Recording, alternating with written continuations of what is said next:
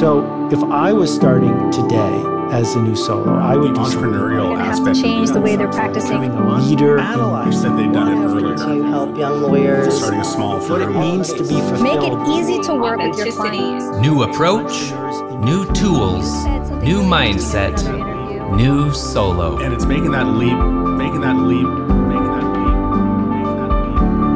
is Adriana Linares. I'm the host of the new Solo podcast, and we've got another great episode ahead of us today. I have a great guest on, Carolyn Elefant, whom I've known for many, many, many years. Carolyn, let's not even talk about how long we've known each other. but um, go ahead and introduce yourself and tell us a little bit about yourself and your practice.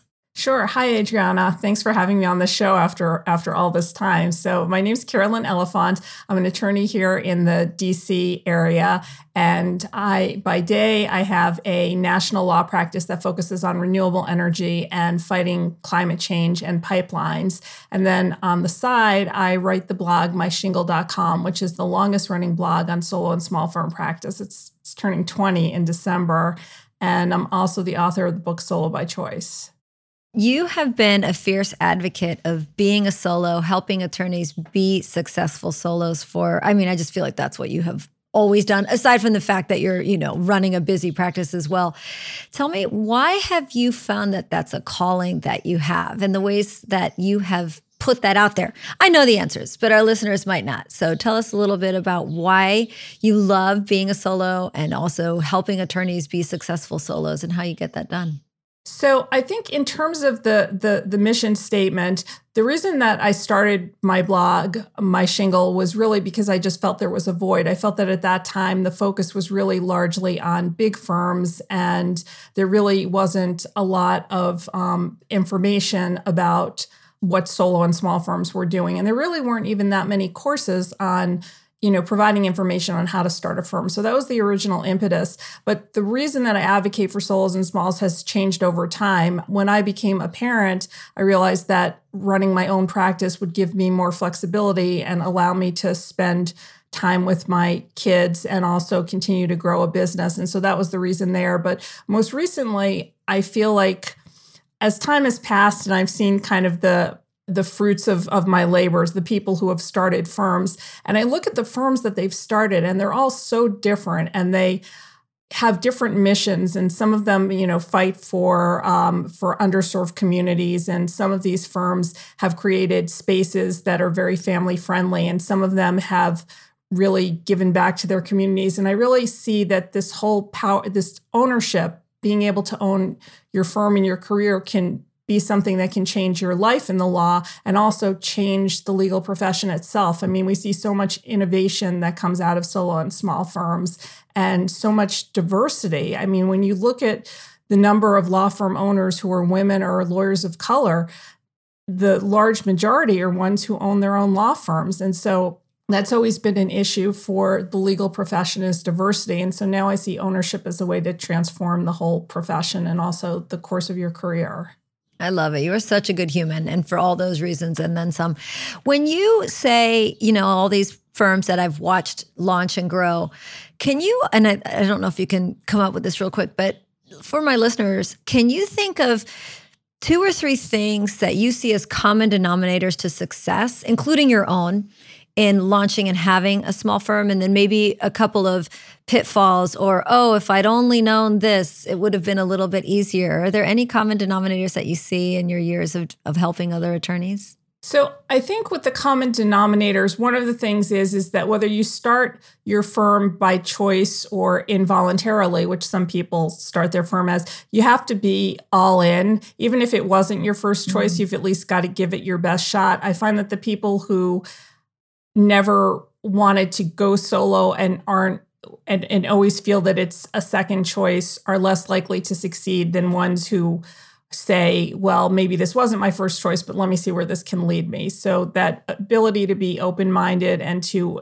embrace what solo practice can can bring you. Um, the second thing is focus. I mean, people who are very focused on networking, on promoting their firm, on talking about it all the time to the point where you kind of wonder, you know, I, you you almost as a listener think that you're sick of hearing it, but then you think of all the different people who have never heard that message. I mean, that kind of consistency is just you know, one of the most important aspects of of success.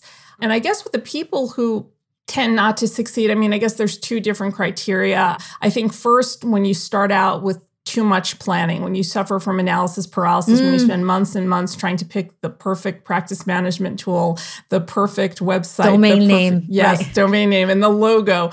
I mean, you could be like two years in and you still haven't gotten your start, and you've spent a lot of money.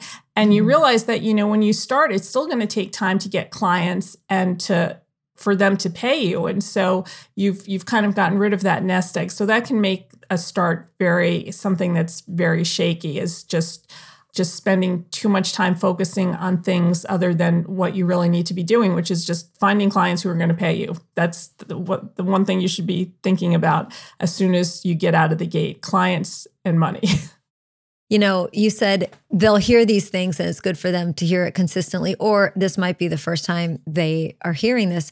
I want to touch on one thing that in my world has been the common denominator for specifically getting clients that pay you. You tell me if this is true and then any advice that you might want to share on this. I feel like every successful solo or small firm attorney that we've had on the show has said one thing over and over and over again networking and word of mouth is how I get my clients. And I feel like a lot of times when I have uh, young, younger attorneys calling me looking for consulting and help, they almost don't believe it. I mean, they hear it over and over again, but they don't believe it. So they're going to try all these other things. I'm going to have this amazing website. I'm going to spend money on click to pay. I'm going to get on Facebook. I'm going to use TikTok.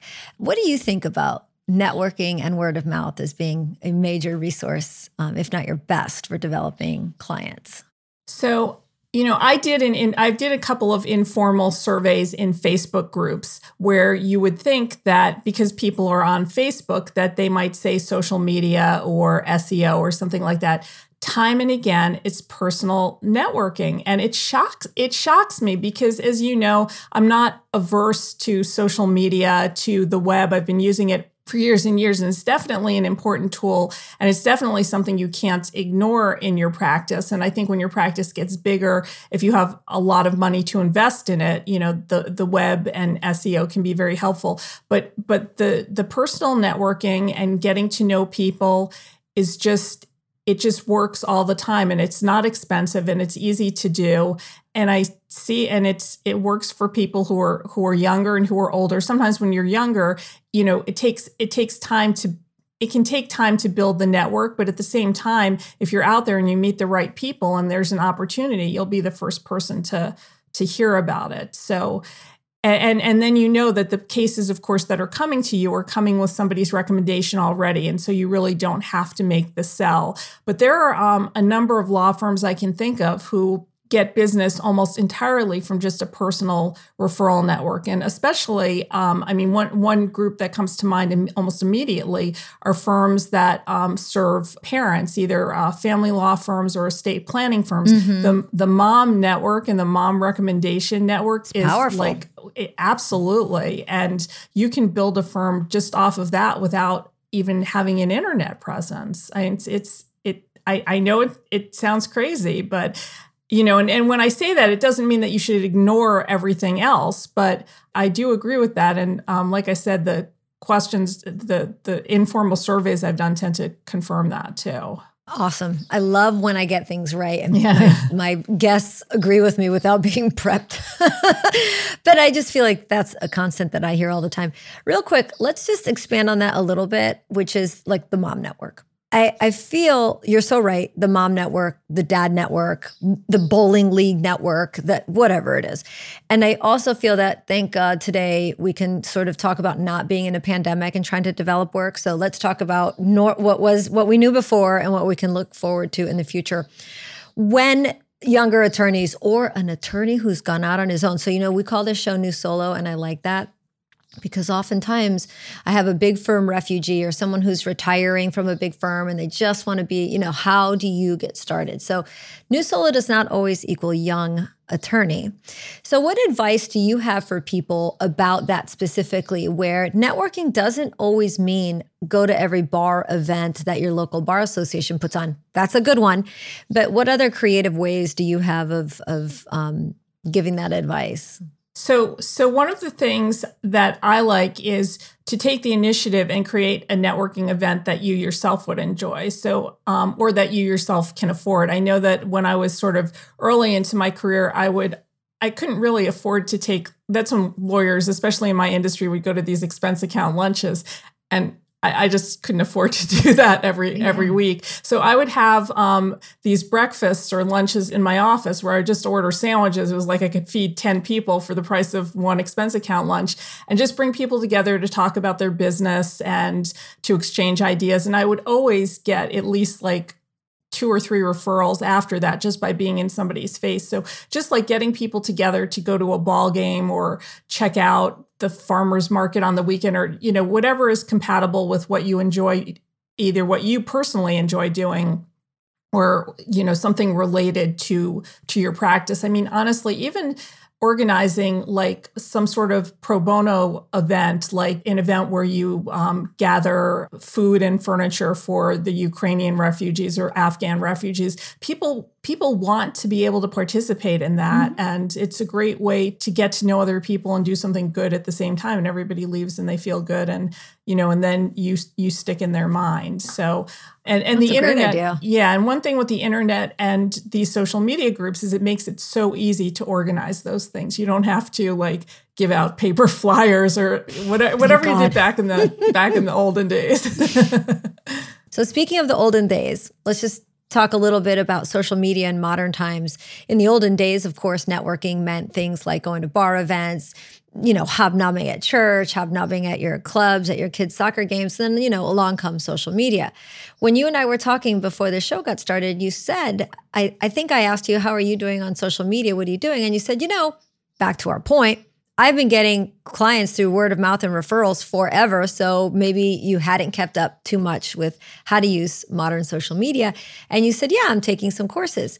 I love hearing that someone as tech savvy, as experienced, and as successful as you still wants to continue learning how best to use technologies. Can you tell us a little bit about that? Maybe spread some inspiration to never stop learning?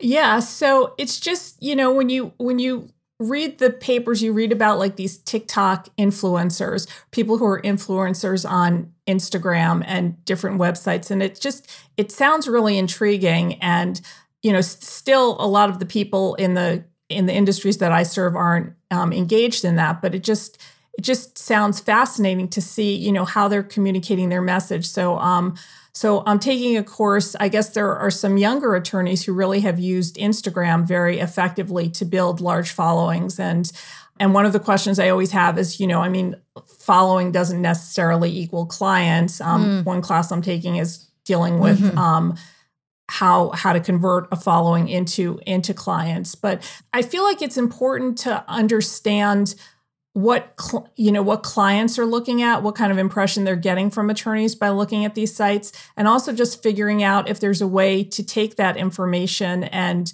and use it in my practice. Because i mean at some point both my practice and also my blog, my shingle, I mean, I'm not going to be doing them forever. I'd like to see them survive in some other format. And so I feel like by learning about these new formats of communicating with people and interacting with people, it gives at least my blog an opportunity to transition to a new generation of, of readers and and users and to you know to find other clients in that area so because everything cha- everything changes really fast. I mean, it's mm-hmm. just it's hard to stay on top of things. And and what's also really interesting is just to see how people are taking there's so many innovative ways that people are using these new mediums and that's just fascinating to me. That just gets the mind rolling and I think it helps to it just keeps things more interesting. I totally agree. And we're going to take a quick break, listen to some messages from some sponsors. When we come back, I'm going to ask you about content and how you use it, plan to use it, because your blog must have tons of evergreen content. Your head has tons of evergreen content. And we're going to talk about the third edition of Solo by Choice. We'll be right back. Here's a fact about law firms with growing revenue they're 46% more likely to use client intake and client relationship management or CRM solutions. I'm Joshua Lennon, lawyer in residence at Clio, and this is just one finding from our recent Legal Trends report. Client intake and CRM tools keep track of potential clients and help you make a great first impression. For instance, Online forms can help you easily collect basic information related to a client's matter rather than fielding calls and taking notes on a piece of paper. For more information on what law firms with growing revenue are doing differently than the rest, download Clio's Legal Trends Report for free at clio.com forward slash trends. That's Clio spelled C L I O dot com forward slash trends. Okay, we're back. I'm Adriana Linares, of course, your host with New Solo, and I've got Carolyn Elefant with me today. She has been, well, Carolyn, like I say, I never like to talk about how long we've been around, but we've been around for a minute. We must have met 20 years ago at an ABA Law Practice Division or a GP Solo meeting. We go way back. And your book goes way back. So let's talk about your book because we left off talking about content. You are a prolific content creator, whether it's your blog, news articles, posts. Do you do you write for a couple of other good publications as well, right?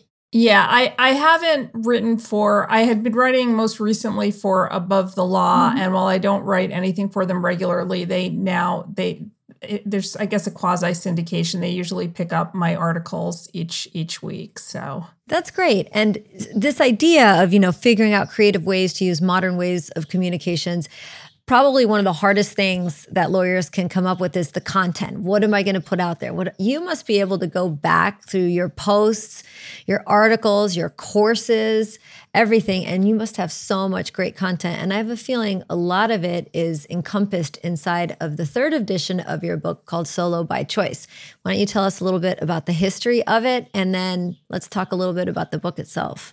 So the first edition of Solo by Choice came out, I think, in 2000 and end of 2008 beginning of 2009 and essentially it did ha- it did draw on the content from my blog but there was a lot of new content too because at my blog, I don't go into a lot of the sort of nitty gritty how to on starting a firm. And there's a lot of inspir- inspirational um, material too, whereas the book is it's more of a combination. Has it a more detailed approach. So when i started in 2008 the market was strong and the book really had to make a very strong case for solo practice because people were getting jobs at law firms. And then right after it came out the market crashed. Mm-hmm. and so the second edition in 2011 or 12 focused a little bit more on you know social media which was then at its height and also you know starting a firm right out of law school because that's what many people were looking at. So this draft i, waited it took a very long time to uh, to get to the third edition but i felt like like so much had changed. And as I was writing the, you know, doing the revisions, the pandemic happened.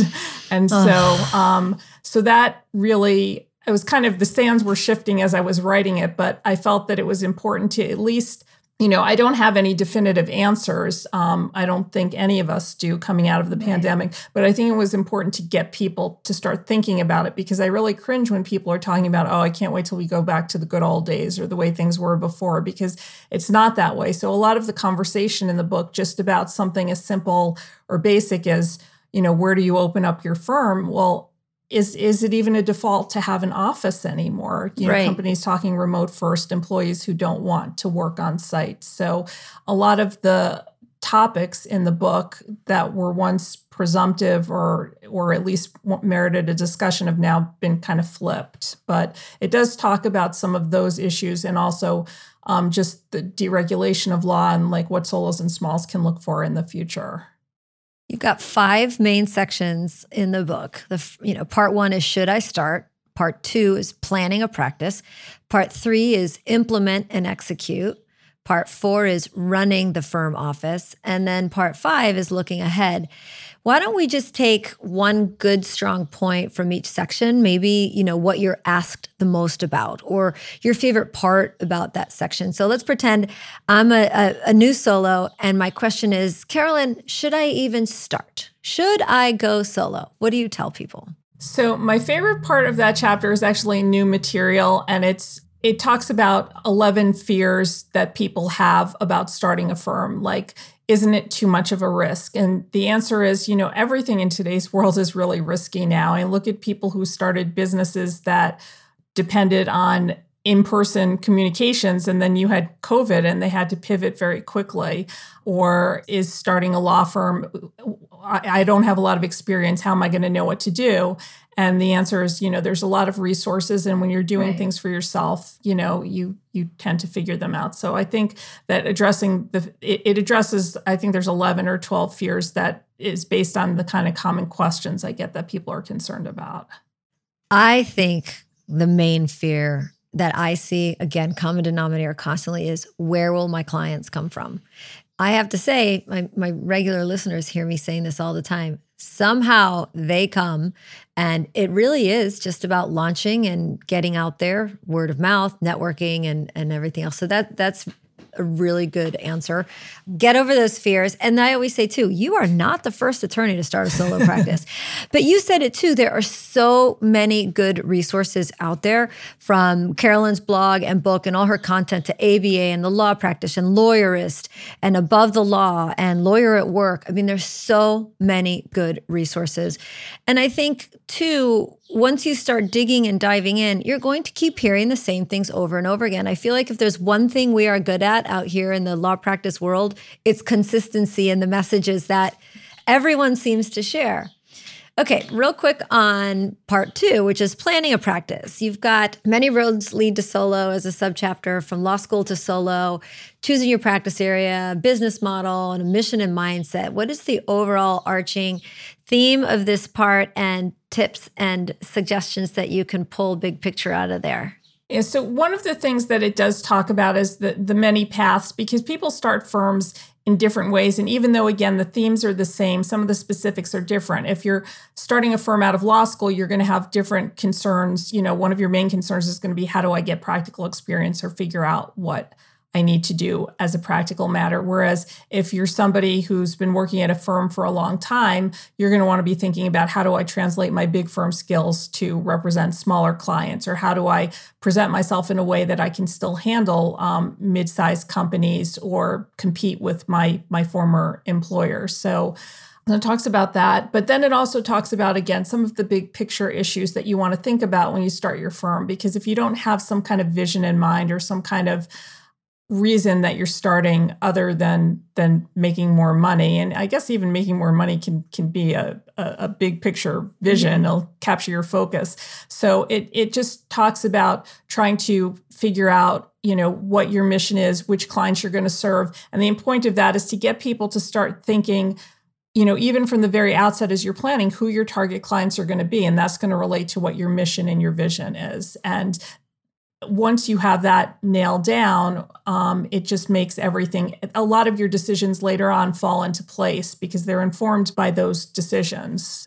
People spend a lot of time nailing down like what their logo is going to look like or what their mm-hmm. office is going to look like. Those decisions fall into place. Like if you know that you are going to be serving small technology startup companies then that's going to inform your your decision about your office. Maybe you don't need an office because they just want virtual assistants. Maybe your focus is going to be on marketing on certain blogs or or having a podcast that uh, you know that you know they're going to listen to. Whereas if your target audience is maybe an elderly or less sophisticated population a podcast might not be the way to go. So once you know who you're going to target what your mission is so many of those other like administrivia type mm-hmm. of decisions just they fall into place. They're much easier. So i think you have to think about those things up front.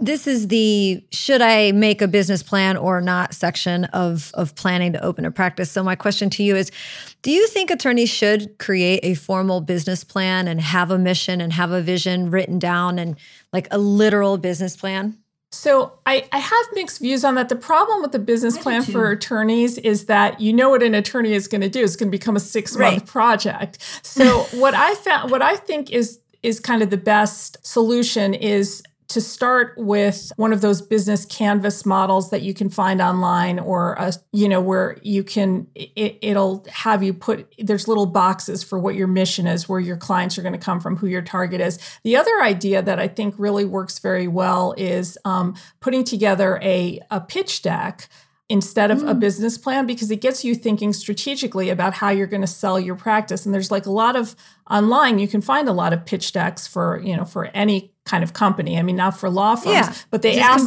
right, and they ask the same questions or discuss the same questions, like what is the market, what is the opportunity, where do we see our business coming from, and so it's a more it, it's a kind of more low key way to get that same information down on paper. I think you do want to have something on paper, but I don't think you need.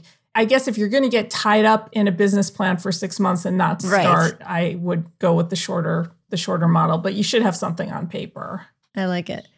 Part three, I'm going to sort of save for our last segment of the show because it's probably my favorite. And this is implement and execution, where you're talking about essential business requirements, setting up your new office, and technology options, and some other good stuff in here. So let's just skip that for now because I want to dig in a little bit deeper on your advice on those topics. And we'll save that for the last section of our show.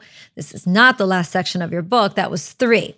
Part four is actually running the firm office, where you talk about the client relationship, retainer agreements, billing and fees, really getting down to law firm operations. What are a couple of nuggets that you can pull out of this section to give us?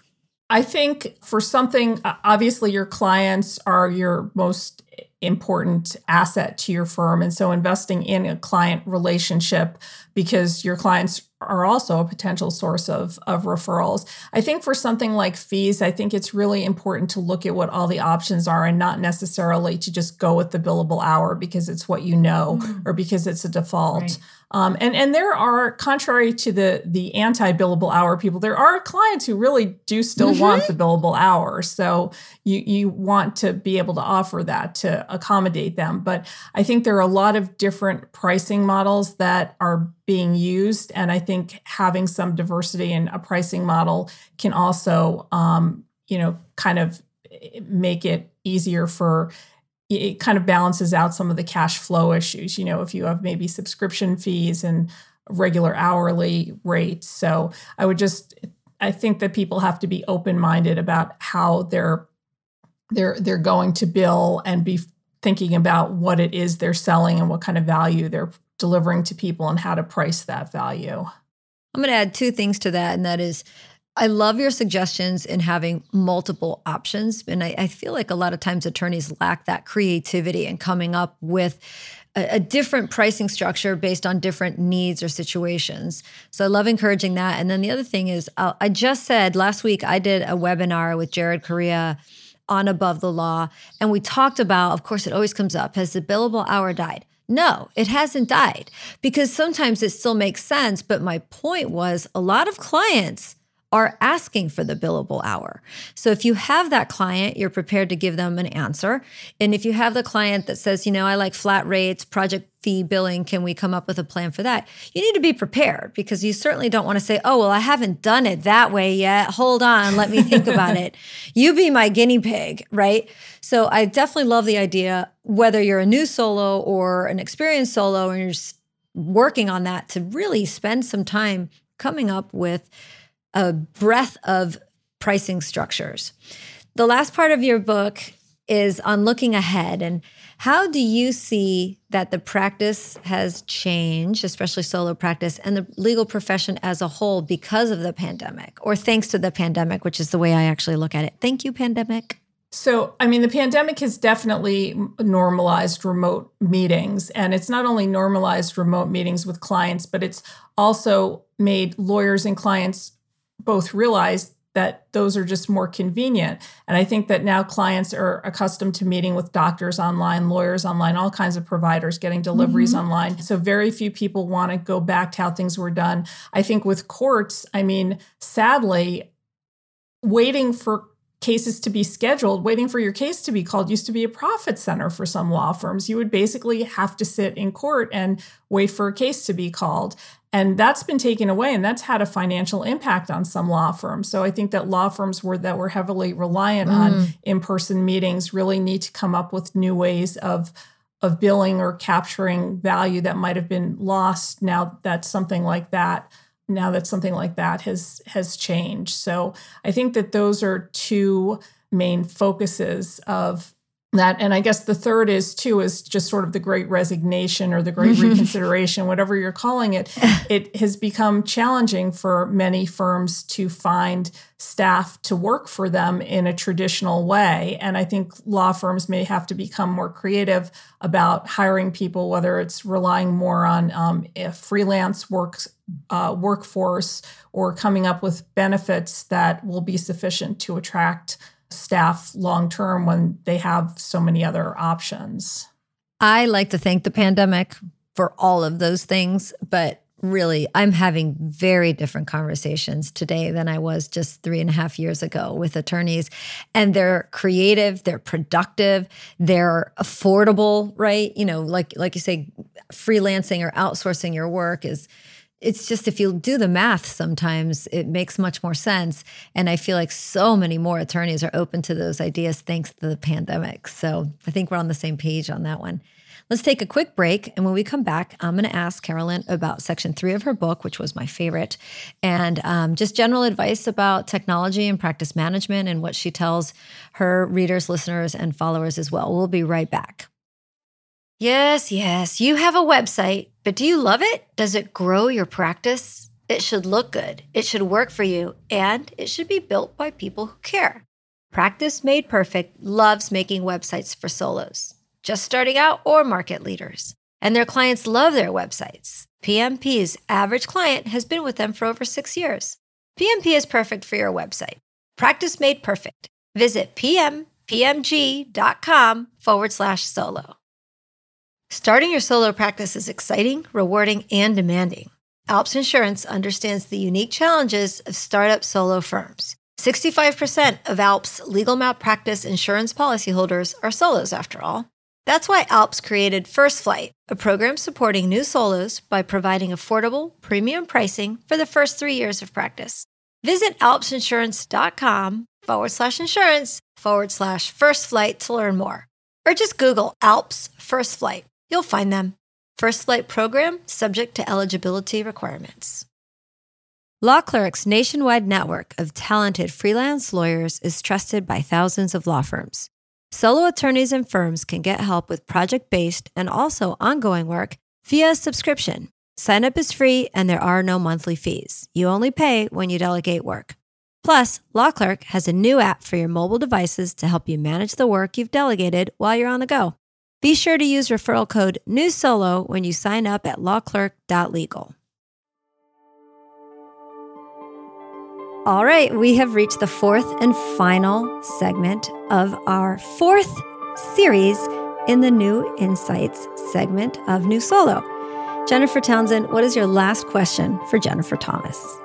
My last question is How do I get my dad to be open to change when his favorite phrase is, We do it that way because that's the way we've always done it? My dad says the same thing. And he also says, We have a system.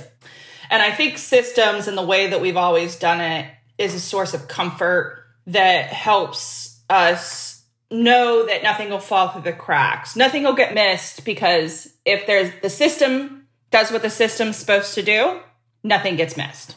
And there's comfort there and there's security there and you know we're doing a good job and we're we're not going to let a ball drop.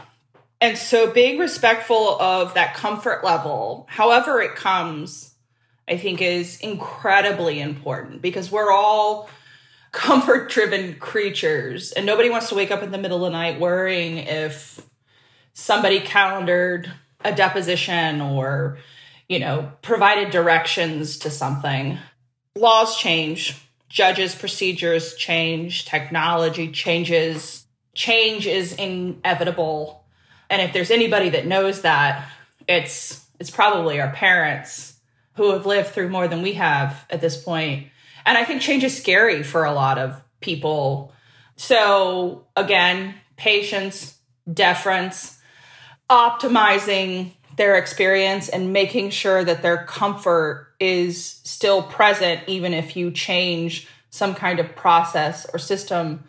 A good example of this would be that for 39 years, my dad has had printed directions or typewritten directions probably at the time put in the front pocket of his binder. Wherever he goes, he has a binder, and in the front pocket, there are directions for every stop. And as we've moved into, you know, iPhones and iPads and all of these sort of technological innovations, in our calendar invites in Outlook, our assistants, our paralegals are required to put the address into the calendar invite. So we just pull it up on our phone and we know exactly where we're going. It pulls up in our car on our directions or Siri tells it to us. But my dad still wants those directions. He wants a hand, like a paper copy that he can hold in his hand, which is really absurd because not only does he have an iPhone, he has a Tesla, which drives it him anywhere he wants to go. His car drives itself. But that accommodation is comforting to him and it's it's minimal to us. So we can continue to update the systems while giving him little bits and pieces of the comfort that he likes to hold on to.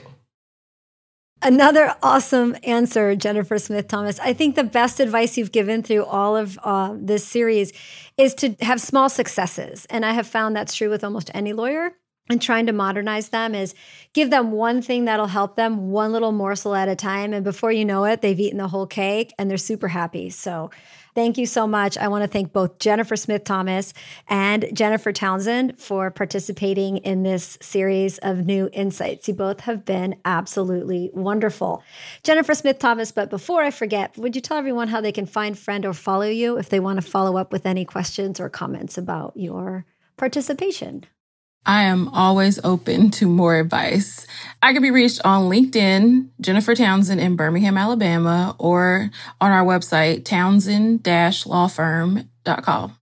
I just wanted to tell Jennifer Townsend that I appreciate her questions and her inquiry and and desire to be innovative, especially with an old dog. I know that can be a challenge. And I, I would also say that you're in a very unique place where you get to work with your parent and it's a very special experience. And so allow the moments of frustration to pass or impatience to pass because you will you will definitely miss it. And uh, I'm grateful to work with my dad at Rumberger Kirk and Caldwell. Um, so you can find me at J Thomas at rumberger.com. Um, I'm also on LinkedIn, Facebook, Twitter, all of them except like IMDb or something like that.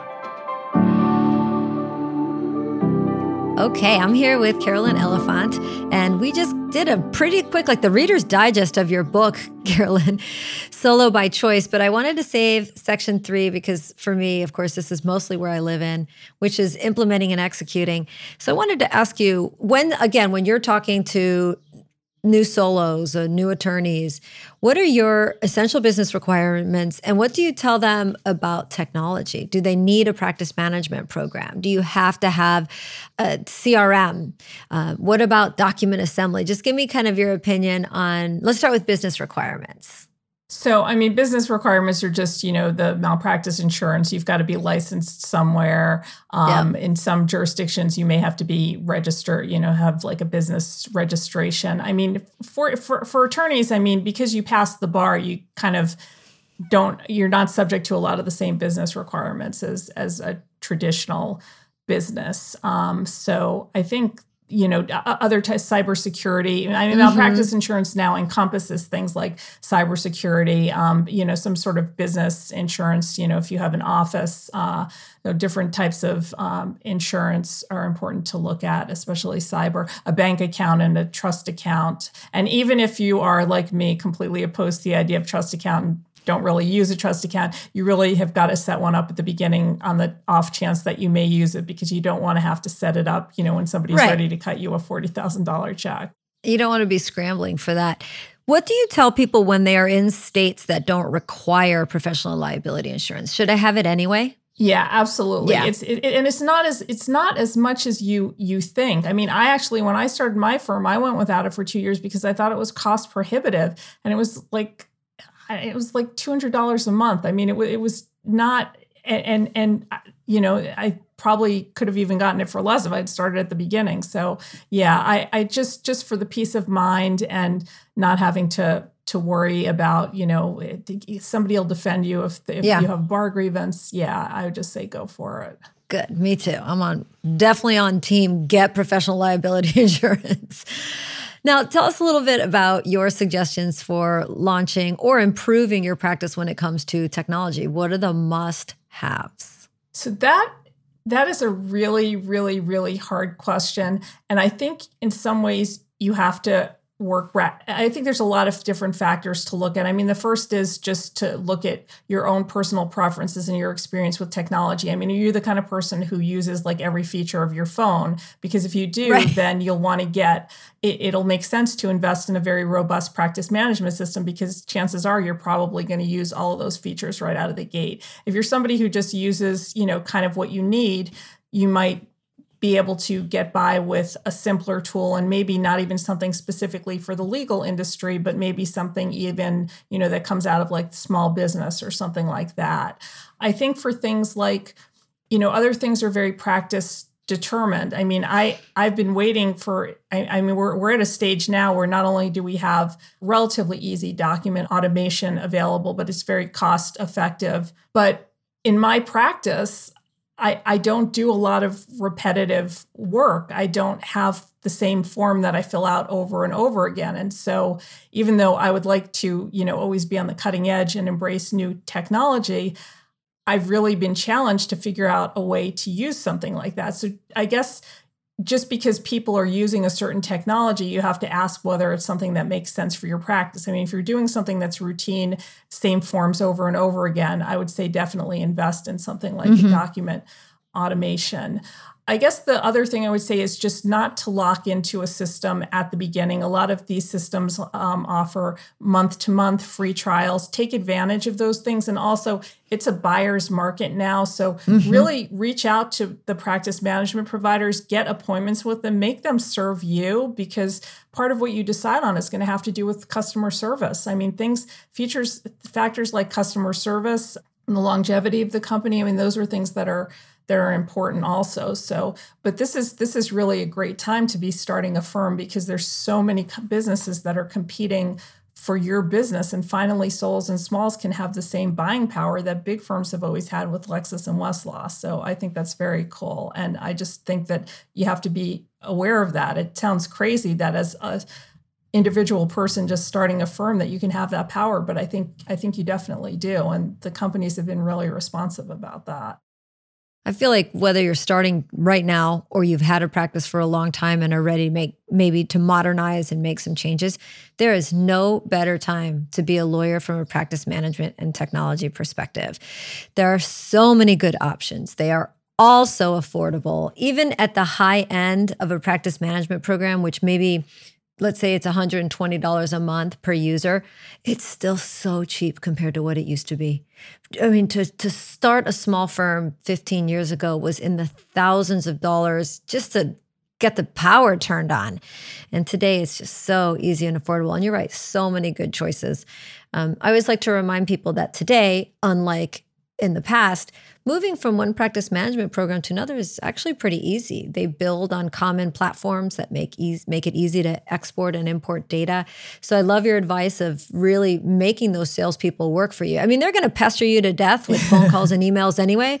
So you might as well just make them work for it. Sit through a couple of demos, sign up for a couple of free trials, and really make sure that what you choose to use is as close to perfect for you as possible so that you don't have to change your mind in two or three months.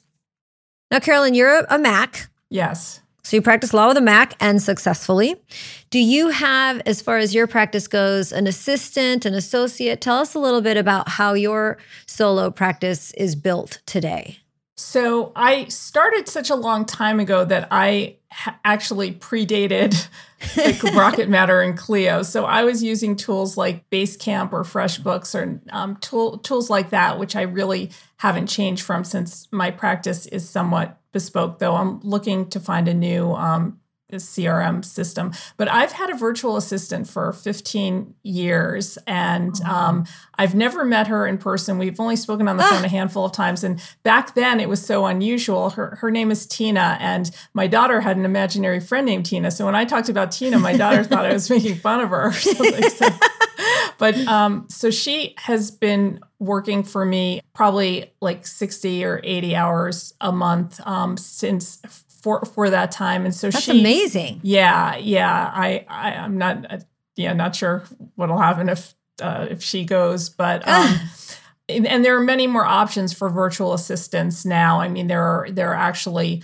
attorneys who have started virtual assistant companies who have trained assistants from other countries to to do work. Um, so she, she's uh, Tina is is in the U.S., but she does sort of light paralegal work for mm. you know getting documents into final form. She makes travel plans for me. She takes administers my blog. She can she's during the time she's worked for me she's learned more about like wordpress and website wow. development. So she can you know make changes to my to my website things like that.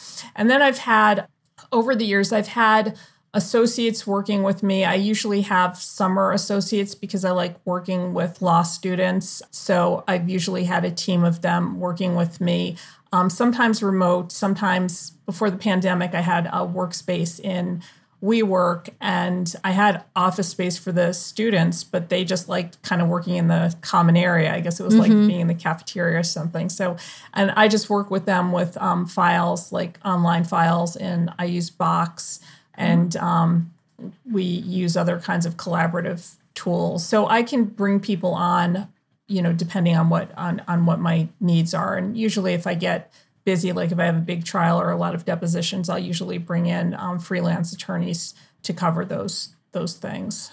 How do you find the law students for the summer and the freelance attorneys that help you when you need them? So the law, I have been more challenged with law students than I feel that mm. I should because I actually pay them. I mean, I don't oh. pay them big firm salaries, but I pay them a decent wage. Um, the, I draw on there's. Uh, I'm near GW Law School, which has an energy and environmental oh, law cool. program. So I usually try to go to those schools. I've had some friends who have students working full time. They just go directly to the law school placement office, which usually works.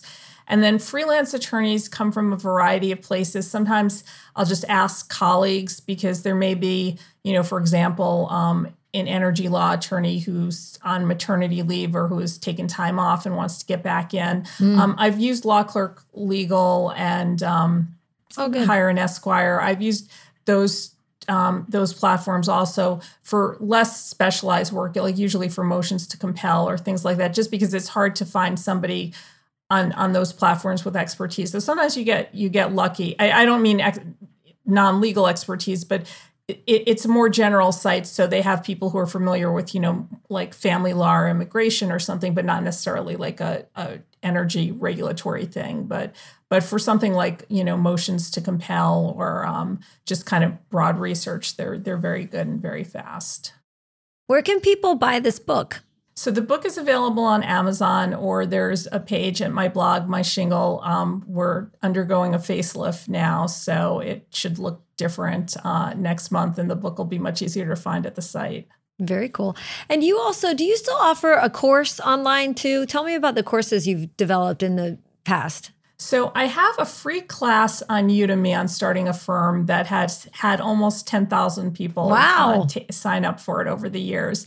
Um, awesome. So right now I've been developing um, a more modern version of of that with like little little demos and things on starting a, a practice, but I haven't fully put that together yet. But the one on Udemy is available. Yes, that's available and that's free. And then I have um, other PowerPoints at my site that right. that are free. And then I do have a program on um, uh, retainer agreements and other contracts that law firms um, use, which is kind of a short course, and then um, a whole bunch of different forms and templates that you can just kind of plug and play in, in your practice. We can find all of that on myshingle.com, yes, that's right? right. I hope everyone gets out there and gets this book. Um, it sounds great. Of course, I have a copy of it and I'm going to read through it just to refresh myself of good ideas that I can also pass on. Carolyn, I really appreciate your time today. Do you want to just remind everyone where they can find, friend, or follow you if they want to learn more about you or pick up on these great resources that you have? Sure. So the best place to find me is myshingle.com, and that will have links to my Twitter account, Facebook group, Instagram, TikTok. So they're the, the Instagram and TikTok are, are still relatively new, but um, you can spend a long time at my at my blog going through old content. What happens in the Facebook group? The Facebook group is, yeah, I guess we have, um, I, I sometimes um, um, provide like just different resources on starting a firm or a couple of things that aren't available freely at the at the blog. Awesome. Well, good. I hope you get some um, new members and followers from this. Thanks so much for your time, Carolyn. Totally appreciate it. Yes, thank you for uh, doing the show and for having me on. Well, everyone, it's time to move on to whatever you're going to do next after listening to today's episode of New Solo. If you've got ideas for topics in the future. If you have any more questions on Microsoft or any other technology or practice management programs, remember, or anything when it comes to law practice, remember you can always reach out to me at newsolo at legaltalknetwork.com. I'd love to hear from you as we continue to move forward with the show, new ideas and topics that you might have in mind, things I haven't covered that you want to hear about. And if you have some time, please give us a five star rating on Apple Podcasts. I know uh, Legal Talk Network, and I would really appreciate that. Hope you all have a wonderful day, and we'll see you next time on New Solo. I've been running from nine to five, been biting my tongue for all this time. Won't let anyone cut me short. I was thinking this was the way to go, and you put up your puppet show. I say cheers to life. Just leave me alone.